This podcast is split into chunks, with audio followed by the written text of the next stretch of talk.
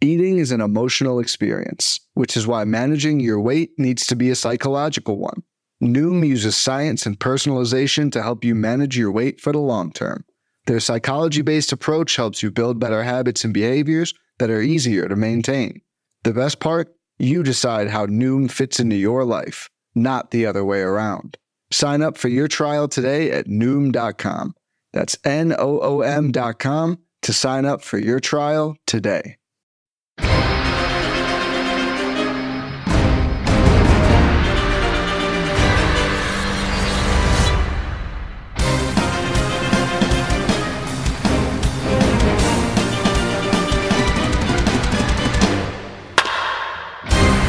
Is up? Welcome to episode number 386 of On the Corner, the official pitcherlist.com podcast. I'm your host, Alex Fast, joined as always by Mr. Tout himself, Nick Pollack. Nick, how you doing, Bubba? what is happening? Everyone's Bubba now. And by the way, Bubba is part of the Pitcher List staff now, if you don't know. Oh, Wonderful I did not stuff. know that. Yeah, he will be uh, doing the first pitch podcast Monday through Friday in season. I congrats, Bubba. We're really excited to have you on the team. And uh, yeah, it's, it's just wonderful What a to have you get. Bubba. Yeah, I know. I know. What Couldn't a great it. get. So, uh, so yeah, look forward to that. As you called Jason, Justin Mason, Jason Mustin, uh, Jason Bubba Mustin. yesterday. Everyone's Um, Bubba. That's my that's my that's my term of endearment. That's I, I reserve that for the people I love the most. Absolutely, but uh, but today we gotta we gotta talk about Tout Wars. Yeah. it was a wonderful time in the city. Really Yeah. was. I, if you can tell, I kind of lost my voice still a little bit. Uh, meeting everybody and hanging out for the entire weekend, but I had to draft a 15 teamer, not a 12 fast. I had a Hmm. 15 teamer auction. Now, is was this a was this a change? I feel like la- weren't you in a different were you in a different league last year? You were in the I twelve was. head to head. So what happened is I had uh, my basketball schedule. I coach basketball, done it for 10 years. mm-hmm. they uh, they started a week later this year, which meant that the Oh. finals, the theoretical finals, would have happened on Sunday this past week.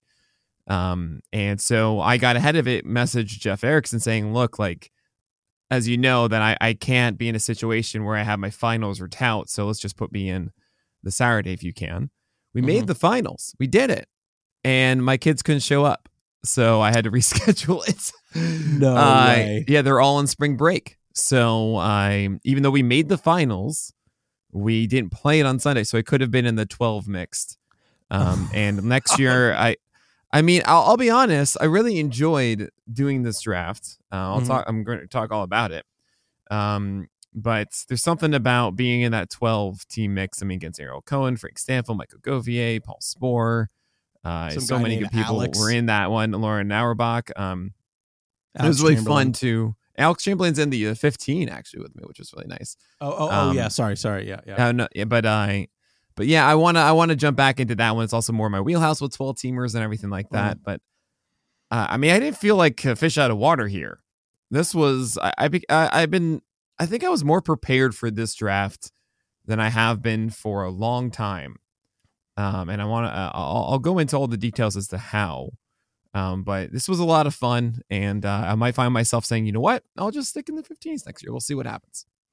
There's there's a lot of you know like you said this is a little bit new so there's going to be a lot of different strategy that we want to talk about but uh, to begin with it's a 15 teamer but it's standard 5 by 5 correct there's is there anything It is different? OBP, um, which is a little Oh. annoying, honestly, What? because oh my no, it's it, no, no, it's annoying because of how I I how I prepare, especially for an auction, is to get market values, Hmm. and to get market values for just an OBP five by five are harder to do.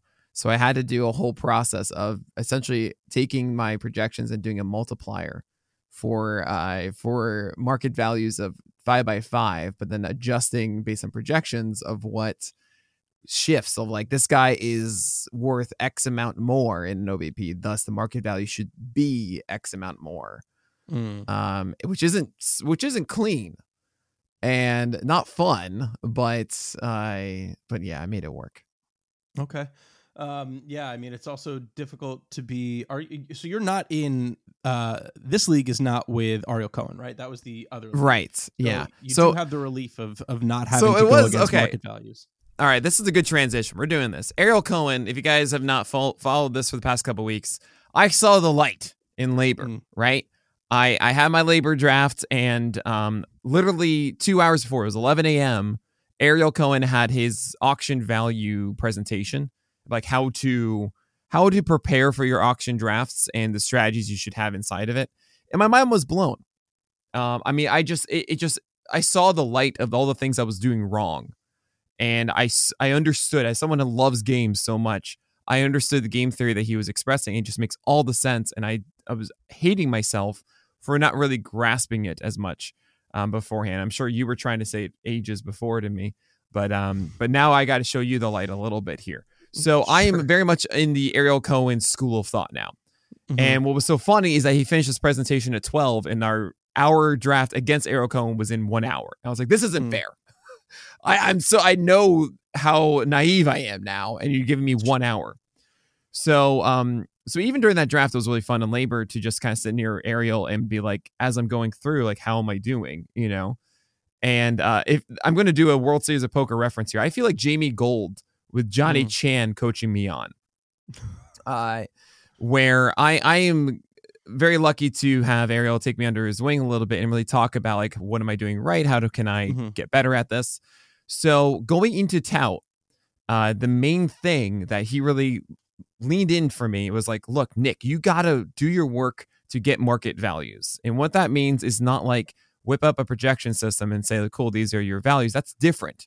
And I'm actually using um, for this one is the PL plus ATC, so PLV projections mm-hmm. for hitters, because I actually think PLV applies better for projections to hitters than does pitchers, um, just because it's more about their skill set showcasing, like based on what you saw. As opposed to pitchers, which we know location can be less sticky. Um, but there's like, hey, are you, you know, are you getting better at handling pitches and and whatnot? Um, so using that for hitters, and then for pitchers, essentially using the list, um, and Rick Graham's as well.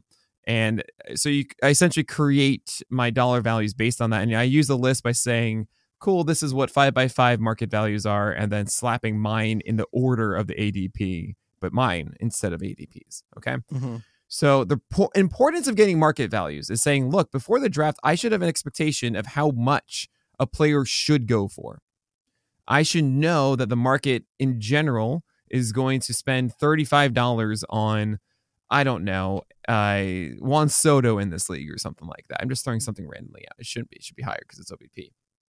And then I look at my projections and I say, well, that is five dollars more than what I would pay for it. Mm-hmm. But then you can identify like, oh, PLV projections has Dansby Swanson at 21, while the market value is like 17 or 18. So that's a point where I can get profit in my in my draft if I go for Dansby Swanson. And you actually will see certain groupings where there are players that you know in that tier. So that's how it is with like shortstops for me. It was like I got Willy Adames, and uh, I will go into that. But there are those kinds of shortstops that we know are are profit. Mm-hmm. And uh, so so I know I know I'm wasting a lot of time rambling on this, but um, it's really important to understand where are you going into drafts and expecting to get profit. People talk about throwing getting money off the table. But if the market value of a guy is $25, you throw him out there and he goes for 25, there is no money off the table. They were expected to go at that rate anyway. So unless they're paying a premium for it, then it's not money off the table. And to be able to nominate guys at a time where you think that there's only maybe one or two elite guys left that should be going for what you think is a market premium, that's when you should be nominating them. Mm-hmm. Because then now in this situation, this guy will go for $20 when he should have been going for 16 before. That's $4 extra out from the pool. And that's important, right? Things like this. And uh, it blew my mind. I was like, of course, I'm just, I was just such a child uh, before, and I tried as much as I could to apply to this one. And so what I did, one more thing. This is great. The night before Tout Wars, okay, here mm. in New York City, it's wonderful. All these things going on. In the back room of the Times Square Dave and Buster's was the NFBC drafts. I know, not a phrase I ever thought I'd be saying in my life. Yeah, at least um, that's not usually what happens there, but go on. Yeah, right. And uh and we go there. It was really nice. Got to meet some really cool people. Rob DP, uh, Pietro, I got to meet for the first time. It was really nice. And they were doing 15 team auctions. And I was like, this is awesome. This is great. So I went Mhm. home that night. I saw there were three NFBC auctions that went on Friday. And this is really important because Edwin Diaz got hurt and early in the week. And I wanted to know how was that affecting the market for closers. Mm. So I actually saw that closers were going for a premium. hmm Okay. And I knew that instead of it being like $15 for a closer, normally you're going to have to get 20, 21 for them. And I had this extra bit of information. And that is a nice tease for what I did in this draft. It was, it, I felt really good. I made my auction values and it was great. If only there was a draft software that did all of this for you and kept track of all the market inefficiencies and kept track of what the prices were and what you thought the prices were and how much people were actually paying for it and then automatically adjusted to show so, how much are you being facetious? could Is there one? Because Yes, I want to make course I am. what? Of What? course I am. Rotolab. I have been telling you about Rotolab for No, no, years. well, it does all of this. It does literally all of this. Literally all of it. Everything that you just said, Rotolab does. I showed it to you years ago. It will Yeah, adjust over the course of the draft if you wanted to to say, oh, oh Well, well, this different. position is now Yeah. going at a premium, and I could do that. Here's the market value Right. that I have. I- Here's what he's going for. I All of it. understand that. No, no, but there's there's different parts to it though with Rotolab. So what does I've, I've used. Okay. I so we've used this in the past. Yeah, yeah, yeah. So the things about Rotolab, I, I don't want to see. This is I don't want to be put in a situa- situation where I want to speak negatively about a software. Sure. Um, and because they do an amazing job and stuff. Mhm. Um, I want to serve one that is a little different. I mean, they they offer so many things with it that it can be overwhelming to some, um, as Okay. well. And I, our goal with our draft software is to to be as simple as we can. Is to really be like, look, like in your draft, you're not trying to go to 20 tabs and to do your research during it. We want like here it is straight in front of you. Um, also, Rotolab does not let you import projections. Um, yeah, you're you're restricted to uh, baseball HQs, which isn't a bad projection system by any means. It just has a, that limitation. You can adjust them, I know, on your own individually. We've done that together. Mhm. Um, but uh, but uh, when you say that it it it, it has market values and it imports them, I Well, this is news to me your- as far as it, it's you're saying based on the draft that's going on at the moment. You could do both. You can set it so that like it changes the value, so you can be like, "Oh, people are paying crazy for second baseman But right now." but just inside of your draft, not externally. Not externally. What do you mean? As in, like when I say market values, I'm Mm-hmm. saying I'm doing the, my work of looking at other drafts outside of the, my own beforehand to understand where the market is going to be likely placing these players. Oh, oh, okay. No, but you. That's no, what I mean. It won't that, do that. That's but what you I'm trying can, to. Right, right. That's the thing that is so important, though. I understand that. That makes that that's Mm-hmm. great, and I'm I'm happy for it. What I'm trying to get at is so if, um, I made my own spreadsheet of being able to look at ADP that's been going around um, and getting a sense of okay, this is the expected market value of these players before the draft starts. And I'm not just saying by looking at project that is the difference maker. Mhm. That is really the big like, oh man, I need to do that homework. And we want to, I mean, I'm going to see if it's possible. I'm not going to make any promises, but I'm going to try as best as I can to find a way that automatically creates market values and we can update this. And you can actually easily do that. So, look, like we have that for you. Do you want to use this ADP? Do you want to use that one? Being able to API that in to a Google Sheet. That is Yes. the game changer. That's yeah, yeah, yeah. That's, very- news that to me that good. Rotolab ever did that. It didn't, right? No, no, no, no. It, Okay. it doesn't do that. You can't integrate other. I don't. I don't in. want it in the draft. I mean, yeah, I get Mhm. that because identifying that that catchers are going at a premium or so, fine. Sure. But I mean, I think as you're doing it anyway, you are recognizing it, right? Um. So that Yeah. that's not as not as huge of a deal for me. Um. But it's. I mean, it's important to know, but it's not really. You gotta. You gotta know what your market values are, and then be able to say, "Cool, mine are different than those external Sure. market values." I think the room is going to do. right? Of course, yeah. The, listen, all. we've spent a lot. Of, We spent a good time on the draft prep aspect of it. I think it's an important conversation, though, because you know there uh, there's a lot of work that you can be doing pre-draft to set yourself up for success. And I think Nick kind of just hit the nail on the head on what theoretically you could be doing to do that. So let's let's start to break down the draft then. Well, actually, before before we do that, one last piece of kind of prep.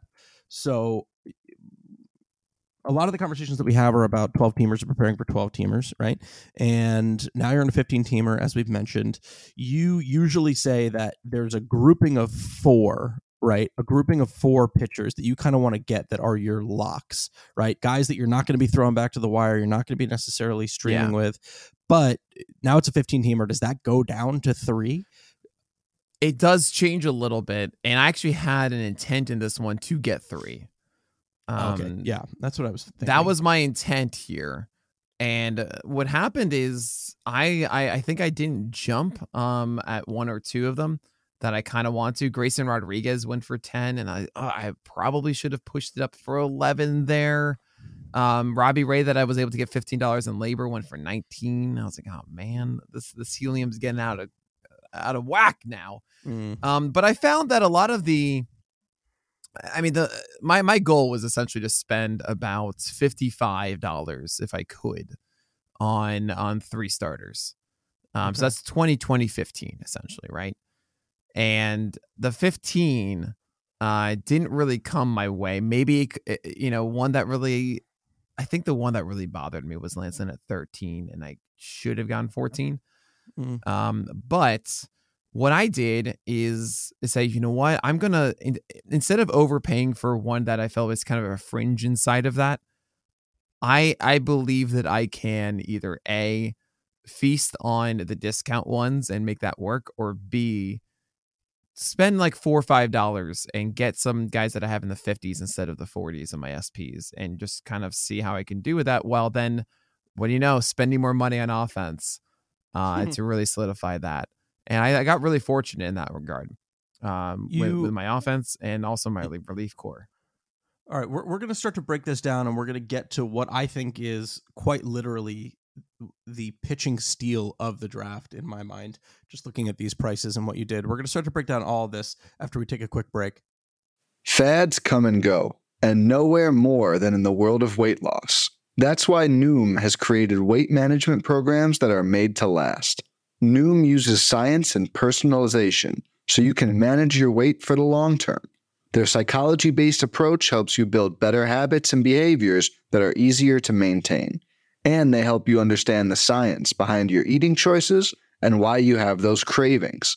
Noom's personalized courses are easy to follow and will help grow your confidence with tools you can put into practice on day one. The best part? You decide how Noom fits into your life, not the other way around. And based on a sample of 4,272 Noomers, 98% say Noom helps change their habits and behaviors for good. So stop chasing health trends and join the millions who have lost weight with Noom. Sign up for your trial today at Noom.com. That's N O O M.com to sign up for your trial today. When it comes to weight management, we tend to put our focus on what we eat, but Noom's approach puts the focus on why we eat. And that's a game changer. Noom uses science and personalization so you can manage your weight for the long term. Their psychology based approach helps you build better habits and behaviors that are easier to maintain. And they help you understand the science behind your eating choices and why you have those cravings. Noom's personalized courses are easy to follow and will help grow your confidence with tools you can put into practice on day one. The best part? You decide how Noom fits into your life, not the other way around. And based on a sample of 4,272 Noomers, 98% say Noom helps change their habits and behaviors for good. Try Noom today and see the results for yourself. Sign up for your trial today at Noom.com. That's N O O M.com to sign up for your trial today. So I, I teased this before the break, so I, I didn't want to get into pitching quite yet. Um, uh, and I want to, you know, I want to kind of break down each of the individual positions and stuff. But I, I have to say that when I look at Gerrit Cole at 32, Shane Bieber at 26, Zack Wheeler at 23, Jacob DeGrom at 28, and Aaron Nola at 30, Spencer Strider at 29, Shane McClanahan at 28, and Max Fried at 23. And then I see that you got Brandon Woodruff, who could theoretically outperform all of them. Honestly, honestly, outperform all of them. He could win the Cy Young this year at $22, the same price as Zac Gallen. That is simply unbelievable. I cannot believe that no one went the extra dollar for for what could be SP3, SP uh, like the third best pitcher in baseball, maybe. I couldn't believe it. I could not believe it What's whatsoever. Twenty two dollars for Woodruff. I, like what? The same price as Gallen. So so this is what happened is um and this is really about draft strategy that I think Ariel taught me too is it, it, I did not go into this draft being like I have to get this guy. Mm-hmm. I mean, that's really what it is. Before the draft, I signed my draft dollars and I had them. I'm like, you know, if I'm saying I have to get this guy, then put your draft dollar and you put your money at that price, mm-hmm. right? Just do it beforehand. And I did that. So what that means is I have all these starters, especially inside the top 22, my, the aces of dubs, right? The uh, the good 22 starters. I didn't really care who it was um, then I would spend about twenty to twenty three dollars on. I got I got Luis Castillo for twenty three and and Zack Wheeler twenty in labor, and it was just those are the guys that I happened to get. But I didn't mm-hmm. want to spend 25, 26. Every time there's always someone in there that falls. And so I was just in on every single one of them. I would be like, all right, 19, $20 for all of them. And then someone with 21 on Woodruff is like, all right, yeah, 22. And I was expecting someone to go 23, 24, 25 and it just didn't happen. and that that's the thing is like it wasn't I need to get Brandon Woodruff. I'm going to get him for mm-hmm. twenty two dollars. It's that I would have gotten Aaron Nola at twenty two if he was able if I was able to get that. I would have gotten Castillo, whoever it is. It just happened to be Woodruff that got that fell for me. So I was thrilled with that, and I was still in for another guy at twenty, and I got Yu Darvish at nineteen. Same as Framber Valdez insane to me. So again, this is yeah. inside of my top 22. I got two of them for $41, dollars mm-hmm. which is not what I anticipated. Um, for especially including Brandon Woodruff. So I felt I was thrilled about that. And what's kind of nuts to me, I'm going to pair this up with the closer stuff because the the fact this is really I think the proudest of the stuff of the draft for me was that I was able to get my two studs for $41. And then with closers, this is what happened. So I, I went to the draft and I saw that closers were going for a premium. Mm-hmm. So Ryan Helsley um, went as the first, was the first nominated closer. Mm. And he uh, he was like the you know the I don't know like the tenth guy or maybe the twentieth nomination. I actually hadn't gotten a guy yet because there were just it was OBP league and essentially what happens is I think people over estimate the value of OBP. Sure. Um, and that meant all these premiums were going like super, super high premiums for all these hitters. Fine. I'll let just let it happen. It's okay. Uh Ryan Helsley comes up, and I think the room was like, where are people gonna be on closers? You know, yeah, no one sure. wanted to be the first one to go for it. And I knew there was going to be a premium. So I was in on Ryan Helsley, even though I had no real in- anticipation to like spend a ton on closers, but uh, yeah, I need to get one. It's a 15 teamer. I don't want to, I'm going to be so far behind in this. And I got Helsley at 16 and the room went quiet at 16 and I got him. And I, and I looked at Ariel Cohen and Ariel Cohen gave me, that's a good price. That's a good price. and I was like, yes, I'm so excited about this. And then the next one that was nominated was Peter Fairbanks. Mm. And again, I knew that there was going to be a closer premium. So I got Fairbanks at 12. I had him as a $15. And then I got out of closers and I was like, at $28, I have these two. And if you look at other closers that went, okay, yeah. Uh, the prices Ryan Pressly at $18. Mm-hmm. Uh, you have Duvall at 14. I got Helsley at, at 16 here. Jordan Romano mm-hmm. went at 20. Bautista yeah. went at 15. Bednar went at 15 right? And I got $16 Helsley here. And what's so funny about this was I was sitting next to Jeff Zimmerman during this. And I got to say, like, there's something to be said about who you sit next to in auction drafts. I think it's so entertaining. And if you have like the right person, it just makes it so much better. I love sitting next to Jeff Zimmerman Mm. because he's so smart and he has his projections and he's like he's so good at this that everyone just wants validation course, during yeah. their draft and be like other things are going on and to be- not to someone you know the guy next to you and be like this is ridiculous right okay good and jeff zimmerman was like cursing at me Mm. like 30 minutes later that i got helsley at $16 and then Yeah. alex chamberlain was there and i think chamberlain um got pressly at 18 and barlow at 10 Yeah. and i was just cackling at him because he was so upset at me I got Oh. Helsley. He he was in at someone else at like 19, and someone else got him at 20 or something, and I was just literally cackling like in his ear.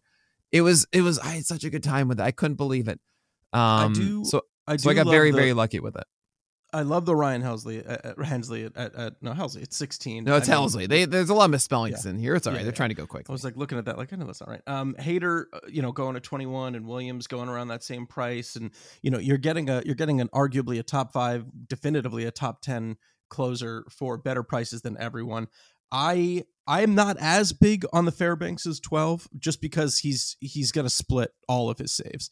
Hmm. Um, and I like I kind of dig Barlow at ten because even though Barlow's ceiling is not as high as Peter Fairbanks, like Peter Fairbanks, if he performs and is healthy, gets you elite ratios.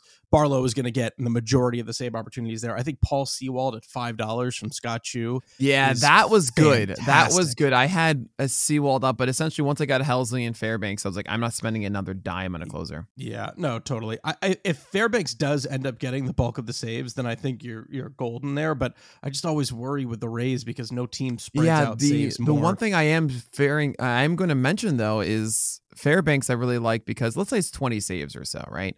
Mhm. Uh, I'm not trying to necessarily win saves. I'm trying to be like, cool. I am competitive-ish. I'm middle of the pack in saves, right? Uh, I also actually in my reserves, I went after Trevor May, um, just to be like, you know what? I'll take another stab at another closer if I want one too. And but Fairbanks is such a good ratios and also will help out in strikeouts too. What he does with it, um, it's not just beginning saves with Fairbanks, um, which is why I felt more comfortable going for it at twelve. Like I put him. I mean, obviously the health is a thing. But there's a there's a tweet I put out about Fairbanks' decreased velocity, sitting next to Jason Collette at that time, and it was hilarious to put it out. I'm not too concerned about the velocity being down in that one. I think it was a cold gun ultimately, which means also Rasmussen was throwing hard. Yeah. Um, but yeah, I Fairbanks, I feel really only- good about there. I think all those points are valid. My only counter is they have not had a reliever get more than 15 saves since Yeah. 2019. Sure, They just it's like it's probably going to be 10. I'm Um, blame Jason Collette for this. okay.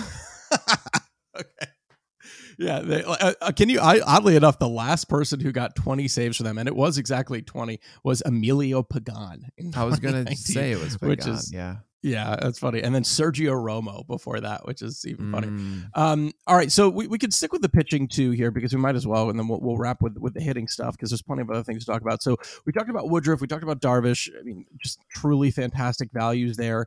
So who you said you wanted to get three? I- I'm not going to say you have four, but I will say you kind of have three and a half between Sonny Gray and Kenta Maeda. There's a very good chance that both of those guys could really hit super hard for you. Four dollars for both of them too is also quite nice. So talk to us about you know who who in your mind is the three, or is it more of like a three and a half situation? Um, I think Sonny Gray is the more stable three here. Um, Mm. I don't think he's as bad as people are making him out to be. Uh, I do have some worries about the secondaries doing enough.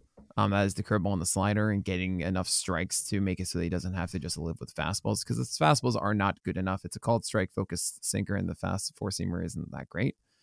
Um, but I think he's serviceable, especially in a 15 teamer. Uh, winning ball club with the Twins, he should get a fair amount of strikeouts as well. I think he's just good for you.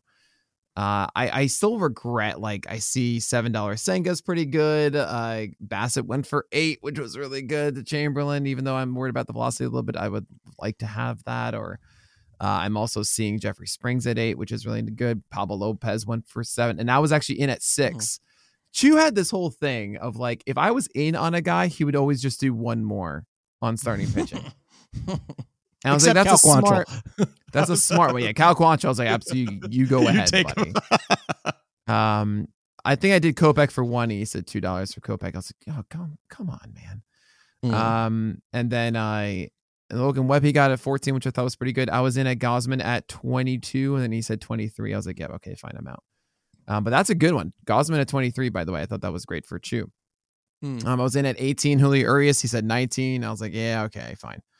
Um, it was stuff like that. Uh, but I, but yeah, I mean, I feel okay with it. I feel like, I feel like I've certainly put myself at a disadvantage for the depth of my starting pitching, without a Mm. doubt, and that's by design.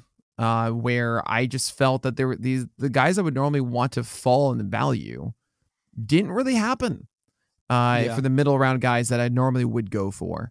Um, I was hoping to get some eight dollar stuff or maybe you know ten dollar Logan Gilbert, but he went for fifteen. Like, all right, fine, that's not going to happen in this league. Okay, um, I'm, I'm not saying this is necessarily a bad price to pay uh, to spend for um, to pay to spend for uh, Logan Gilbert. Just I was maybe hoping he would fall a little bit more.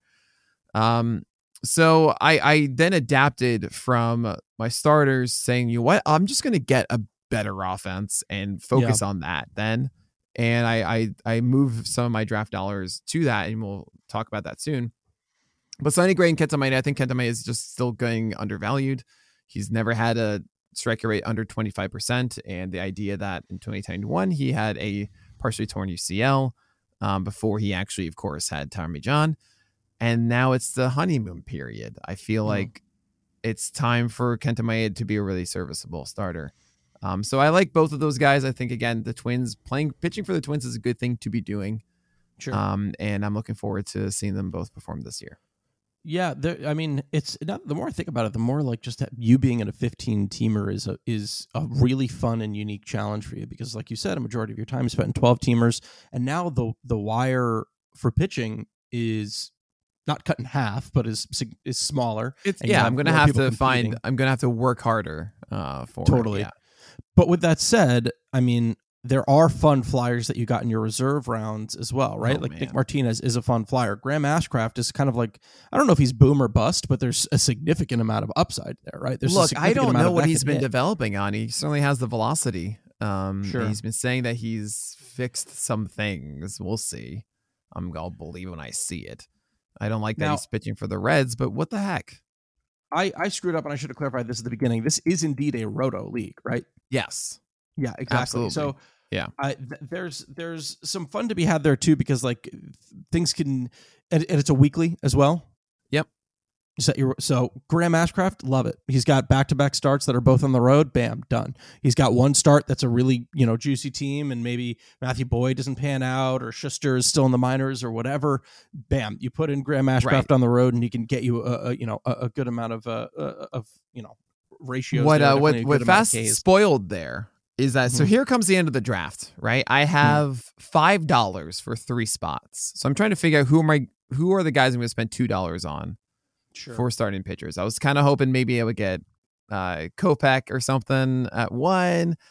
And I'm I, I'm trying to decide here. There are a lot of interesting ones still on the table, but I have uh, you know Jameson Taillon went for three, and I was so upset I had him at two, and it went for three. I was like, ah, fine, I can't do that one anymore. Um, so Hayden Wesneski got nominated for one, and I got in at two because I thought Mm. Wesneski is a really fun flyer, and I think people may be undervaluing what the ceiling is there with Wesneski a little bit. And I felt like, you know what, that's a good one for me to go and chase. Um, I then heard someone say Matthew Boyd, and I shouted it in the room to laughter that I said two dollars. I just couldn't. I couldn't resist. just came out of your depths. Yeah. I was just like, and the old, I, like, I saw the heads turn to me, and I said, two dollars. you know, um, because you know what? What the heck? Like, we we're really in on this. The way that we've talked about Matthew Boyd, I think normally he's a one dollar guy in this, Sure. And a yeah, two. But, But the brand is strong. but the brand is strong, and also I think, I think one element that I really need to watch out for here is in roto leagues as opposed to head to head. You have to focus on not getting too far behind in certain categories. I can talk all day about like, oh, there's somebody like good upside flyers and stuff. But those that have like legitimate aces on their teams are going to get more wins and more strikeouts than I am. So I Mhm. if I've only have two of these guys in Darvish and Woodruff, so I need to think about specific categories here. Boyd is a 25% plus strikeout potential guy. So I am I need to target that one. Same with Wesneski, right? That's why I like Sonny Gray and Maeda. Those are potential good win guys. Um, those are harder things to find later in your draft. So I, I was purposefully doing that. Same with Nick Martinez. I went for Nick Martinez because he could be a sneaky double digit win guy if he has a rotation spot for the Padres all year, right? Uh, so it, it's it's things like that that I'm focusing. I also got Seth Lugo, by the way, in the reserves. Uh, Mhm. Same idea. Um, I think they're both kind of overlooked. Kyle Harrison was in my reserves because he's a massive K potential guy. So it's about trying to figure out ways to replicate that acedom um, and get those elements of my roto leagues uh, that I, I tried to tackle here with it. So I thought, thought, you know what, let's go with Boyd. And my last my last starter, I had one dollar left, and I had to pick this one carefully because this is tough. I didn't Yeah. want to nominate somebody who I could have gotten reserves and would potentially be a two dollar ahead of me. Mhm. And I, I took a little bit of a gamble, but I got him, and that was Jared Schuster. Because I think Schuster is going to get this job in Atlanta and hold it. That, Hmm. that's where I'm at right now. I think the case with Atlanta is uh, you have the number five spot is open right now. Soroka will probably be in there in a couple weeks. Yeah. However, probably. Kyle Wright is terrifying me. Uh, Mhm. it's a I talked about this morning in the Plus Pitch podcast. Uh, it's a cortisone shot that he got three weeks ago, and he's feeling great right now. Cortisone shots are not long term solutions. sure. Those that that is short term pain relief, Mhm. and that's for his right shoulder. Yeah. I think scary. that the I think Atlanta's gonna need that rotation spot uh, with Schuster for a long time. Atlanta is a winning ball club. We just saw Kyle Wright get 21 wins last year. Yeah. Schuster's looking so good.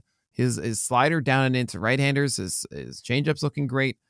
I really dig what he has. Dylan Dodd is interesting too, but I think Schuster has the the step above him. And I love taking him as a flyer, especially in a 15 teamer for one dollar. I feel like I really uh, nailed that one. Yeah, it's a, it's a definitely a good dollar play because it's kind of what you want to be doing there. Like there's two there's two kind of mindsets. There's like a dollar, then I can use it for like a kind of safe guy who's got a job, but he's just going to be a Toby. Or there's a dollar, and I can go for some upside there because I know that he's going to return value, right? Right. Um, or there's a higher chance that he could return nine, ten dollars of value, right? I'll I'll say that looking at the other dollar picks, this is probably my first or second favorite dollar pick. I I really do love Ross Stripling for a dollar. I think is Mm. really good, uh, just because I think there's a lot of opportunity there. But then I Yeah, look at the other dollar picks. Eric Lauer, like I, I I think you can make a great case that you can take Schuster over Eric Lauer for a dollar. Kyle Gibson, maybe Noah Syndergaard, but there's plenty of concerns there with Noah Syndergaard. Brandon Pfaadt doesn't have a job right now. He was sent down to the minors, and it doesn't look like he's going to win that number five spot. Jose Urquidy, I'll take the upside of Schuster. So I, I think it's a it's a really fun dollar play for sure. Are there any final thoughts about the pitching uh, side of this before we move on to the hitting? Yeah, I, I I recognized in my reserves, like I only took one hitter in the reserves. Um Mm.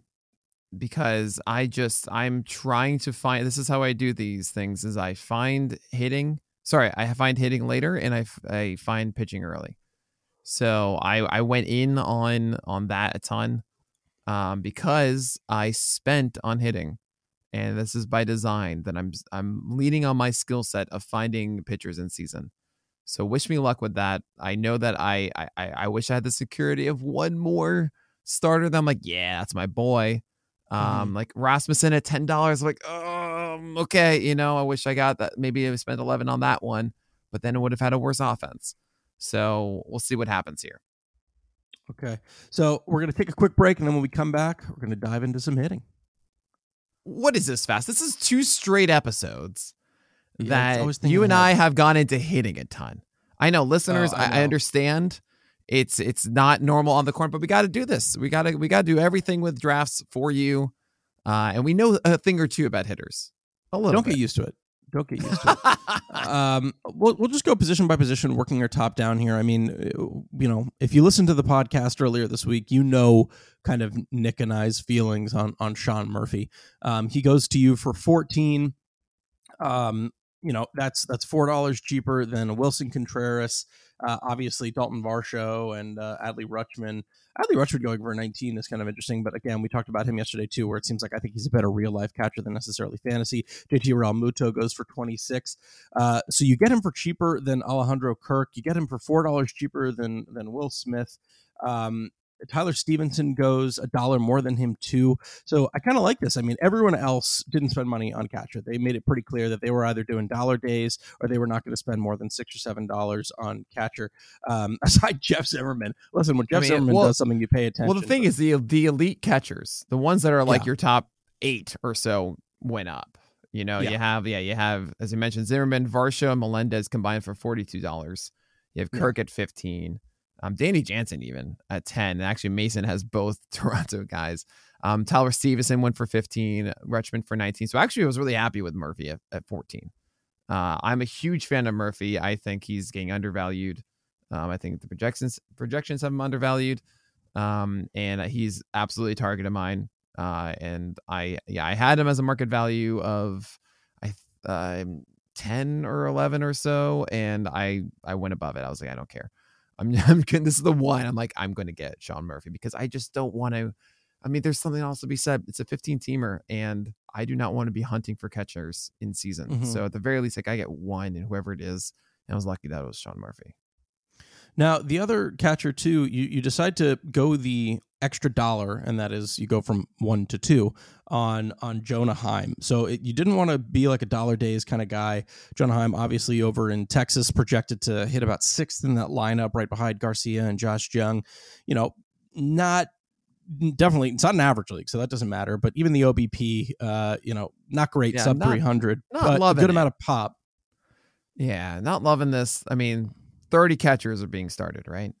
Yeah, uh, and I tried to I tried to get some guys at one dollar. I actually spent like two rounds trying to nominate one dollar catchers before mm. it would normally happen, but people were spending on it.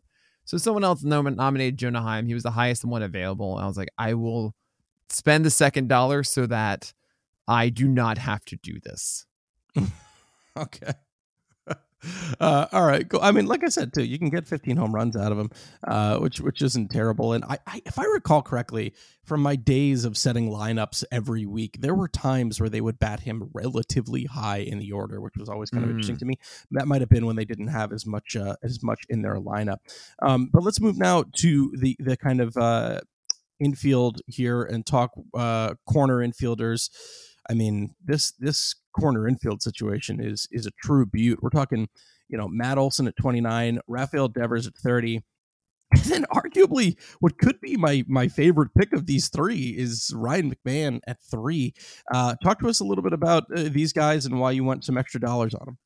I don't know how I keep finding some ridiculous value at three dollars. I did it with mm-hmm. Javier Baez and LABR for three dollars, and then Ryan McMahon at three here. It's just he was there at the end of the draft, and other people had this position either labeled as a one dollar or already covered. And I saw Ryan McMahon on my board. I think I'm at a fifteen dollar value, and so I got twelve dollars of profit on Ryan McMahon. Um, yeah. couldn't believe it. I uh, corner infield by design for me was like, okay, I'm going to get something of value later on. I know this because uh, because it's just deeper to get that and OBP and everything like that. And I didn't expect it to be McMahon. That was amazing. Um, with Matt Olson, I paid market value in my view. I had him as a $29 value and I paid it. And I wasn't thrilled, but I also, you know, I saw Freeman at 36, Alonso at 34, Goldschmidt at 30. I would have liked to have Goldschmidt at 30 instead. But I I needed to you know, you can't just only live on premiums. You still have to get the production. Mm-hmm. Um, sorry, you have to on profits, I should say. And Matt Olson was even for me. It's fine playing market value instead of the premium of the others. So, you know, that's what Ariel said to me. It's like as long as you, if other people are playing premiums and you're not, you're paying less of a premium, that's still a victory, right? So I was happy with uh, Olson at 29 and Devers at 30. I don't love. Um, I mean, Chamberlain went for 27 on Bregman for whatever reason. Um, but and and I uh, Machado went for 38. Uh, I'm sorry. He I even looked at him. He's like, I don't know. sorry, buddy. Um, but if you look at like Devers relative to Riley went for 33, relative to Machado went for 38. Jose Ramirez 44. You know, Bregman at 27. Devers at 30 looks pretty good then, right? So I'm okay with it. He's I personally am not as in on Devers as others are. Um, and not the greatest for OBP. Uh, but felt good about it. Felt fine. Like it, it's one of those picks of all right, I'll pay this amount. And, you know, like I, I just needed I had the extra dollars to spend on offense. Like, good, I got Devers. Great. If I got him at 27, I'd be like, oh, what a great steal or something. So whatever, those three dollars. Okay. Sounds good. Um, the last thing too, I mean, we hit on it a little here. Um, Ryan McMahon has a has a a, new max exit velo in spring training this year at once at 117. Um, yes, that 117 is, is insane. 117 is insane. Last year, his his high was about 113, 114. Let's go. Um, now, I, I I get so scared about this because like I just don't know if the guns work the way that they should, right? I just don't know if like yeah, if Hawkeye is so like that's the the thing that always kind of scares me. But if that is true and where he's going in drafts, uh, I, I don't care. I'll take that chance all day that that is right. a true thing because I, if we're getting harder max exit velos and Coors or, or even on the road, yes, yes, please. Yeah, I do remember seeing something like that. There was one day like McMahon was super high on the exit velocity, and we're like, yeah, this isn't right. Mm. Um, so that could be no, that one. There, all the other exit velos look too not don't look too dissimilar either. So I I, mm. I think the first person I heard that from was Eno. So maybe he has some additional insight. But yeah, it's enough that three dollars is worth the worth the gamble there for oh, sure. Yeah. Um, okay, so then let's look at some of the other infield positions. Um, going over to the middle infield, we have Brandon Lowe at nine dollars, Willy Adames at eighteen, and Dansby Swanson also at eighteen. You and I talked a little bit yesterday about Willy Adames, as I was very frustrated that you took him from me in the Pitcher List Legacy League. Hey, um, those I'm surprised guys, you took Pena above Correa. By the way, I did not take Pena. Uh, that was uh, Quincy Dong. Oh, interesting. I'm surprised he yeah, I do not instead of Correa. I do not have a shortstop, but you did just uh, uh, uh hopefully no one hopefully let's push yeah, this out a little bit later. Obviously let's, you're let's, taking him the next round. Yeah, exactly. Uh, let's uh, if I can. I mean, hopefully he's not gone.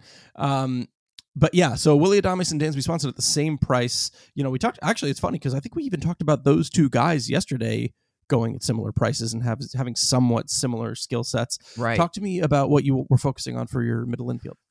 So, I mean, I knew that I'd be targeting these shortstops, right? This is where I think there's the best value. I had them both at $21 valuations. I got them each for each team, 18. And I the way I saw it, it was like, all right, it's profit in my offense, shortstop and middle of the infield. There you go. All set.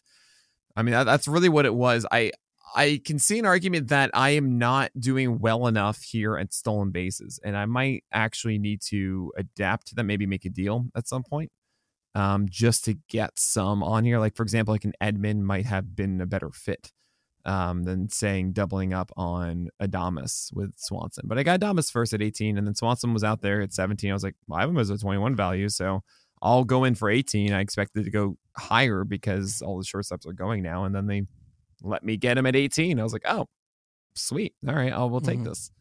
Um, the one I actually really liked was I didn't have a second baseman. I kind of was upset that Adames and Swanson are both just shortstop. So I, I, was trying to figure out who my second baseman was going to be. I thought it might be Jorge Polanco. He went to $14. And then I got Brandon Lowe at nine.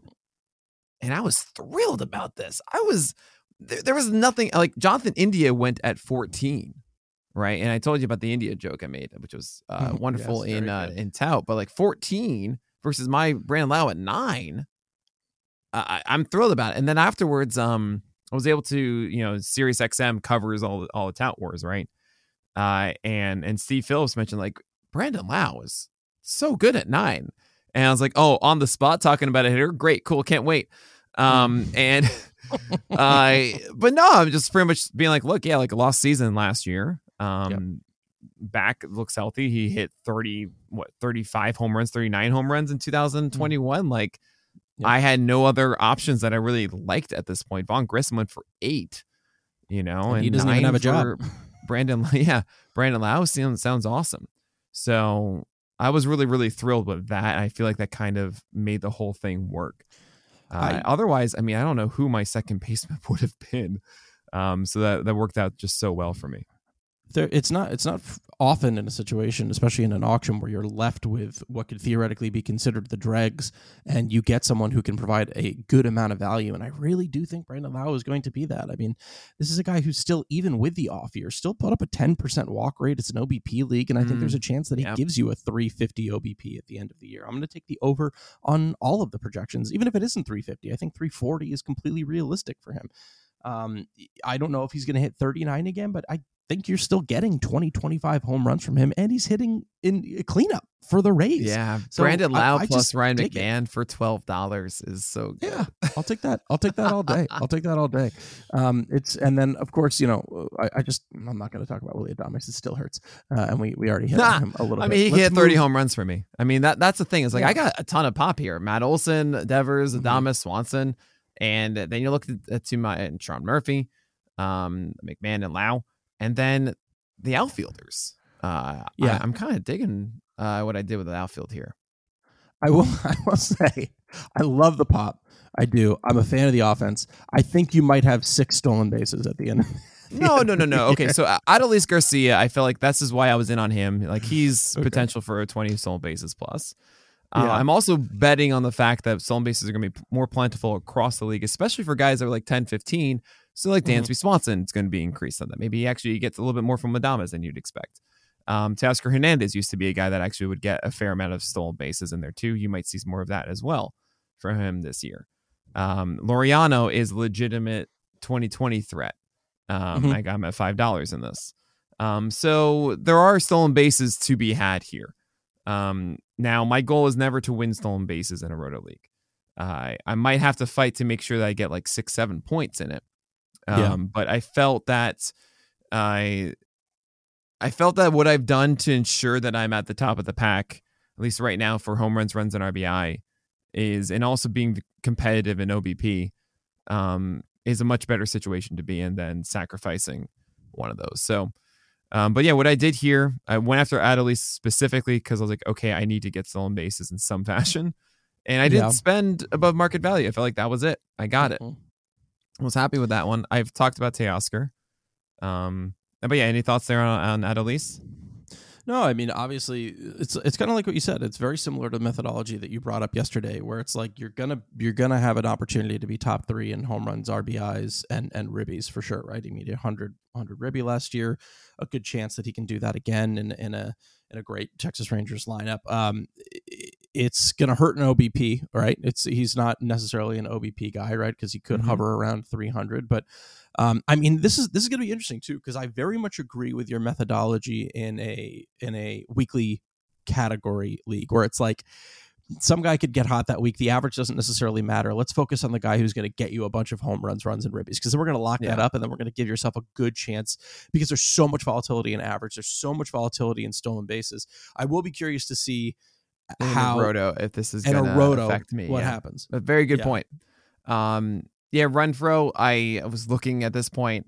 I, I had originally planned to spend a little bit more on outfield, but it was essentially this is how I, I treat these drafts. Like go where the values lead you, and that my infield was where the values were. Uh, so that meant my third outfield. Uh, I had nine dollars and five dollars for my third and fourth, as opposed to maybe like going in on like ten or fifteen on my third. Um, and Renfroe to me was the at that point the best option um, of, of guys available because it really does fall off a decent amount. Mm-hmm. And you know that's a the Angels could be a surprising offense this year. Uh, Trout, Ohtani, Ward, Renfroe, uh, Rendon maybe coming back and doing good things. Maybe hope uh, hopefully Walsh has improved. Um, so so I felt all right. I, like I won't regret having Renfroe in a five outfield league. I feel good about that one. Again, as I mentioned with Laureano, I want to get someone that I felt better about stolen bases a bit. Mm-hmm. Um, mm-hmm. and I feel like Laureano in a roto league too, where he is a hot and cold guy. uh, can just go off in a certain time and then and then be good. And then my last my last uh, outfielder was Oscar Oscar Colas, Mhm. which by design is uh one dollar last outfielder. Um, because I think outfield in general, even in a 15 team or five outfield league, is still something that you do want to replace often in season. Yeah. Uh, so I took a gamble on a guy who can make the opening roster for the White Sox. I think on the radio, I accidentally said he was the Guardians because I still had Oscar Gonzalez on my mind. And I Mhm. was like, oh, and I went to bed. You know those moments in bed, like you just your eyes open Ah, and you realize something Yeah. you did. I was Mhm. like, oh boy, that was that was embarrassing. Um, Yeah. But Oscar Colas, yeah, White Sox, and I think he could honestly just be the starter on opening day and be decently high in the lineup. That is, uh, that can give him a lot of runs. Um, and I closed it out with Ha-Seong Kim. I was like, all right, he's actually good, and Tatis isn't starting right now, and he was really hot in the second half of last year. That's a Mhm. fantastic lineup. And also, you have Soto out now um, with an oblique injury. So Kim will find his way in that lineup now for one dollar at utility. I was really happy with that.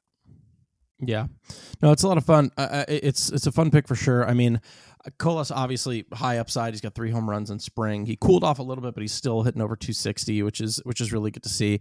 Um, there's a lot of upside there for sure. I think the only thing that scares me with him is I just I don't I never trust the White Sox development. Maybe I'm just scared away by like Andrew Sure. Vaughn and what At least it's not La Russa anymore, too, though. So they'll actually like give him opportunities.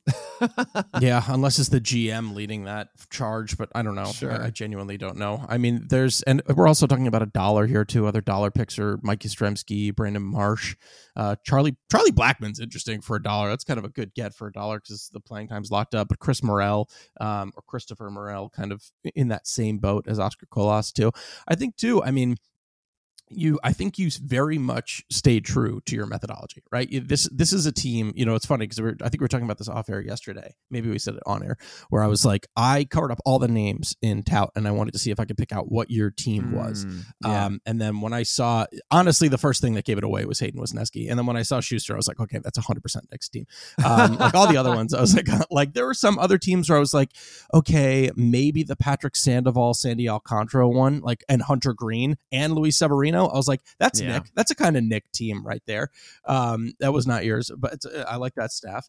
Um, but it, it, it stays true to your methodology of like, okay, I'm gonna beat you up on home runs. I'm gonna be the top there. I'm gonna beat you up on runs. I'm gonna beat you up on ribbies. I just need to stay competitive in in ribbies and stolen bases. The fact that, like you said, you've got some stolen base talent can keep you there, and there will be more stolen bases theoretically available on the wire. Like I it just to- not to, I don't want to harp too much on this because, but I do think it's an interesting topic because I've been thinking about it a lot.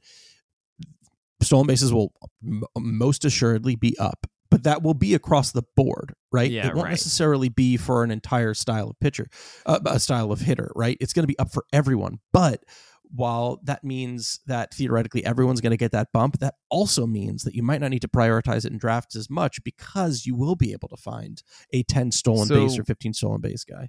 So the idea is that then, well, everybody then has more stolen bases in the wire. So your competitive advantage of getting more stolen bases doesn't mean Mhm. as much because everyone has this access to the pool. Um, in my head, the reason I'm saying it is, well, it means that the guys, the elite guys, aren't as separate from the middle, and it's more that the ones that benefit the most from it are the guys that gain like 10 to 15 stolen bases, might be more like 15 to 20. Uh, Sure, and those but- little bits help. And I feel like I got a lot of those guys. Um, while those that are really like the stolen base guys aren't really gonna get as many. Uh, Like they're not they're not going to go up by the same percentage as the ones in the middle of the pack, in my view. Totally. I mean, that's what kind of remains to be seen, though. Like, will Trea Right. Oh, Turner now be a 60 stolen base guy? You right. know what I, I, don't think so. Well- but right. Yeah. Yeah, we have no idea. I don't remember the last time. It's been quite some time since we saw something like that. Uh, I'll be fun to look forward to. Overall, though, let's do this. Um, let's do what you your favorite pick, your least favorite pick, what you grade your team, and one other team that you're super into. Um. Man. Okay. So, favorite I- pick, least favorite, grade. Favorite pick is. Brandon Woodruff at 22 because I'm yeah, just like, unbelievable. Yeah, that's what's up. truly remarkable. what's up. I mean that and Ryan McMahon at three, but uh, and then the way that Ryan Helsley just messed up the entire room. those those were probably my favorite three. Um, my least favorite pick, I, I don't know. It, I could say it was it's Devers at thirty, but honestly, that worked out really well for me, and I needed to do that. I, I'm not too too sure.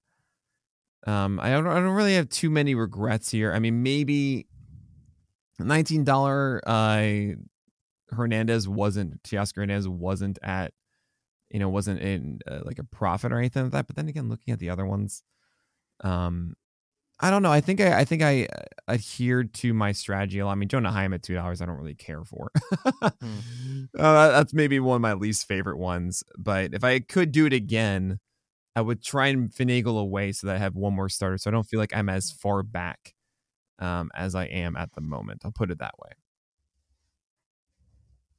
Okay. Um, and the other team? The other team that Oh, sorry, I, and your grade. And your grade. Sorry. my grade, I'll give myself. Uh, I thought I did actually really well. I was, I was really nervous about it. Um, I would say actually probably my least favorite picks are the ones in the reserve. I, I should have maybe gotten one more hitter, but uh, there you go. There's there's your answer there. Um, I'll give myself a a uh, a eight point five out of ten. Okay. I think that's pretty good. Nah, I Mhm, feel really, really good about it. I mean, I want to, my internally, I want to give myself a 10 out of 10, but I'll be, you know, 8.5 out of 10.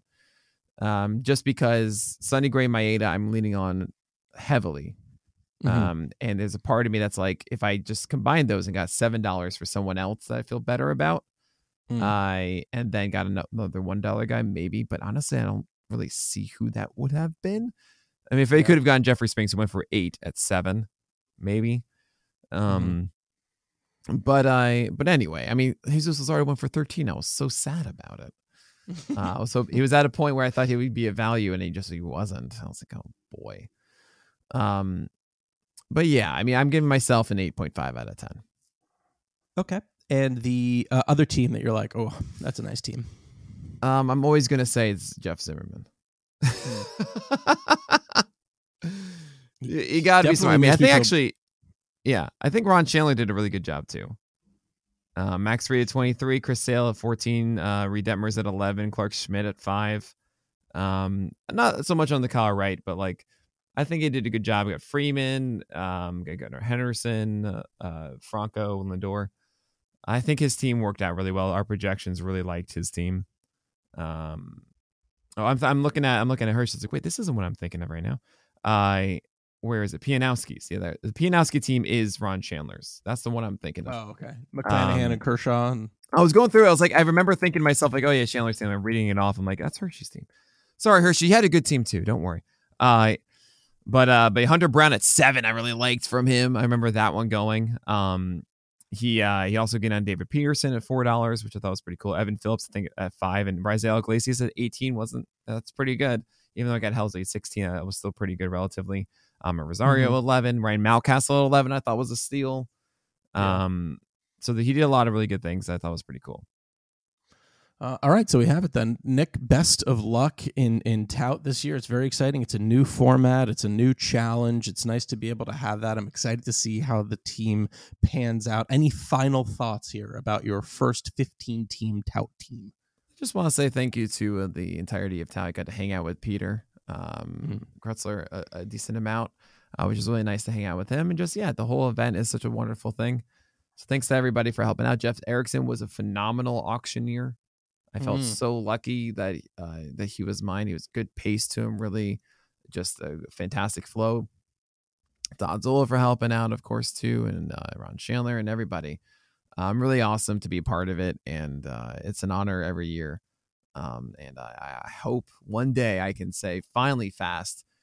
I have an FSWA. You have an FSWA. I've won tout. You've won tout. Yes. I, I still Well, haven't. I haven't gone that last one yet. I've won the PL of the Legacy Year. League. I've won, you know, the the the Legacy League. You Yeah. haven't. Oh yeah. Then of course you've won an Emmy. I've won an Emmy. we'll get there. Uh, we'll get Sports there. Writer of the Year is worth an Emmy, trust me. Um, all right, that is going to do it then for episode number 386 of On the Corner of the official PitcherList.com podcast. I'm your host, Alex Fast. And I'm Nick Pollack, and we'll talk to you guys next week.